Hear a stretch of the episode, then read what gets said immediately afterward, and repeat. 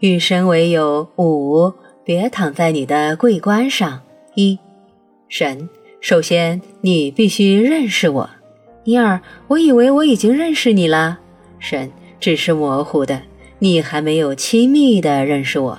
虽然我们已经有过很好的对话，终于，但那还不够。好的，那么我如何能更加认识你啊？要有意愿，有意愿。你必须有真正的意愿，你必须愿意在你发现我的地方看见我，而不只是在你预期会发现我的地方。你必须在你发现我的地方看见我，并且在你看见我的地方发现我。我不懂那是什么意思。有许多人看见我却没发现我，就像是华儿多在哪儿啊的一场宇宙游戏。他们正对着我看，但他们没有发现我。那我们要如何确定我们认出你呢？你在这儿选择的用字非常好，认出就是再次认出，那即是再认知。你必须再次的认识我。我们要如何做？首先，你必须相信我的存在。作为认识神的工具，信念先于意愿。你必须相信有一位可认识的神，a God to know。大多数人的确相信神。民调显示，在我们的星球上，近年来相信神的人实际上还增加了。是的，我很高兴你们绝大多数的人的确都相信我。所以，造成问题的并不是你们的相信我，而是你们关于我的信念。你们相信关于我的事情之一就是我不想要你们认识我。你们有的人甚至相信你们根本连说出我的名字也不敢。有的人则觉得你不该写“神 ”（God） 这个字，就应该出自尊敬的写 “J.D.”。译注有点像我国古代时为皇帝或祖先的避讳。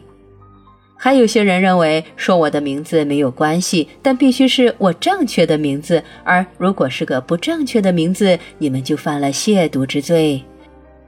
但不论你称我为耶和华、亚威、上帝、阿拉或查理，我仍然是我之为谁，我之为什么，我之在何处。老天爷呀，我不会因为你叫错了我的名字而停止爱你的。所以我们可以停止争吵。我为什么了？真可悲，不是吗？那是你的用语，这反映了一个判断，而我则只是观察事实。纵使许多不争论我的名字的宗教也在教你们说，追求对神的太多知识是不聪明的，而要是说神实际上跟你说了话，更是异端。所以，虽然信仰神是必须的，你有关神的信念也是重要的。那即意愿进入之处。你必须不只相信神已认识我，你也必须愿意真正的认识我，而非只认识你认为你对我所知道的事情。如果你对我的信念使得你不可能认识我真正的样子，那么世上所有的信仰也都没有用。你将继续知道你以为你知道的事，代替了真正是什么样的事实。你必须愿意暂时停止你想象自己对神的事，以便认识你从未想象到的神的样子，那即关键所在。因为你对神有许多与真相完全不合的想象。我如何能够达到这种意愿的状态？你已经在那儿了，不然你不会花时间写这本书。现在扩大这经验，对有关我的新想法、新可能性开放自己。如果我是你最好的朋友，而不是你的父亲，想想看，你可以告诉我什么？你可以要求我什么？为了要认识神，你必须准备好、愿意并有能力。信仰神是起步，你信仰某种更高的力量、某种神明，使得你准备好了。其次，你对有关神的一些新想法的开放。你之前从未有过的想法，甚至会令你震动的想法，好比我在天上的朋友，是表示你愿意的信号。最后，你必须有能力。如果你根本没有能力在你对之开放的任何新方向上看到神，你将使你能借以认识神的真相之机制完全失效。你必须能无条件地拥抱你的神，要能欢迎一位爱你、欢迎你进入天国的神，要能停止惩罚自己，因为你认识了有位不惩罚你的神，要能与一位从未停止对你说话的神说话。所有这些都是激进的想法，而教会的确称之为邪说。所以，最终的讽刺是，你也许必须放弃教会里所认识的神。毫无疑问的，至少你必须放弃教会的一些教诲，因为教会会教你说，神是你无法认识的，是你不会选择作为一个朋友的，因为你会要一个为了你每个罪行惩罚你的朋友吗？要哪一种朋友又会由于被叫错了名字而认为那是个罪行呢？尼尔，在我的与神对话里，我被告以许多事，那是与我以为我对你所知的每件事都相反的。神，我知道你信仰神，不然一开始你就永远不可能与神对话。所以你是准备好与我有个友谊的，但你是否愿意呢？我明白你是愿意的，因为愿意是需要很大的勇气，而你曾展现出那勇气，不只是借由探索其他的非传统的观点，却是借由公开的这样做。故此，你的对话不只容许你去从事这些探索，并且容许上百万的人与你一同探索。经由你那三本出版了的书，他们分享了这过程。那些书在全世界都被热切的阅读，这是一个表示一般民众也愿意的巨大信号。现在你有能力认识我，故此不但与神有个对话，并且也有个友谊了吗？尼尔，是的。因为我毫无困难地由我的老信念转移到接受你在与神对话里给我的新想法。事实上，说实话，许多那些想法是我本来就已经有的。以这种说法，与神对话三部曲并非一个启示，不如说是个认可。过去五年来的读者来信告诉我，对成千上万的别人来说也是同样的情形。而此处是讲那书是怎么写成的故事的好地方。与神对话，并非当作是一本书来写的，不像我现在正在写的东西。当对话开始时，我根本没想到有一天它会被印出来。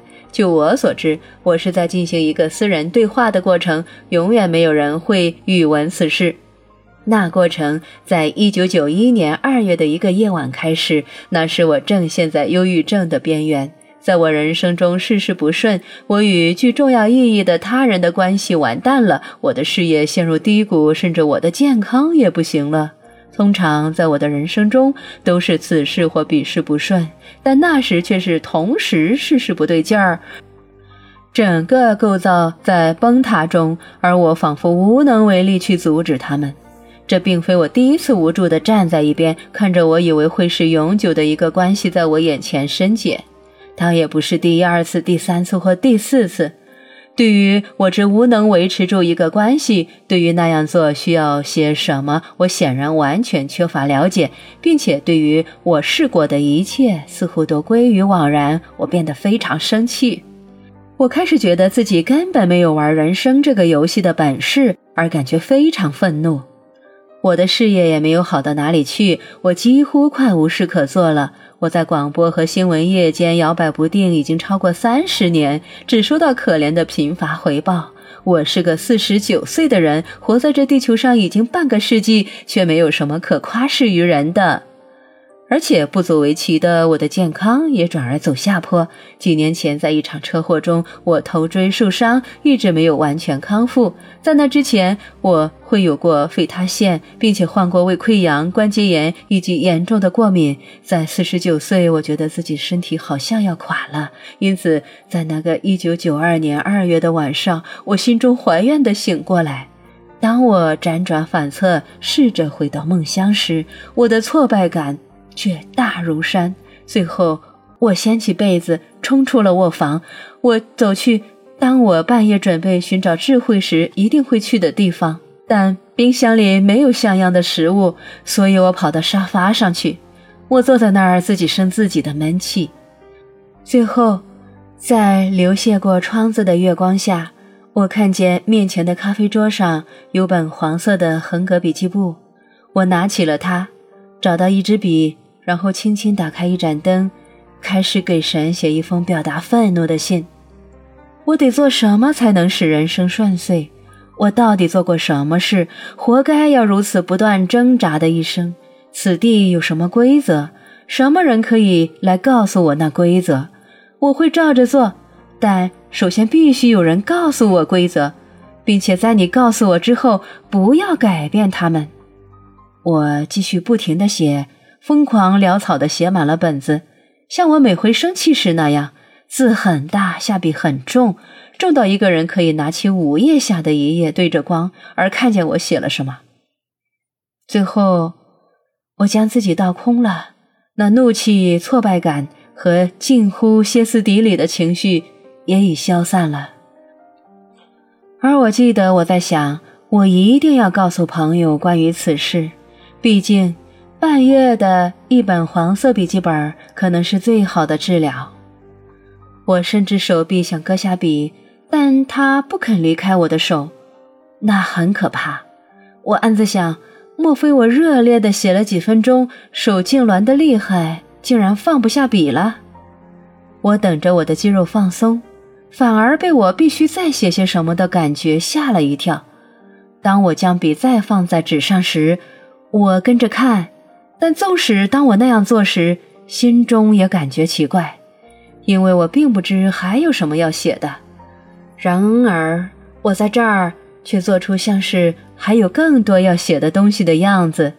笔一接触纸面，我脑袋立刻生出一个思维，那思维是由一个声音对我说的，那是我会听到过的最柔和、最慈爱、最温和的声音。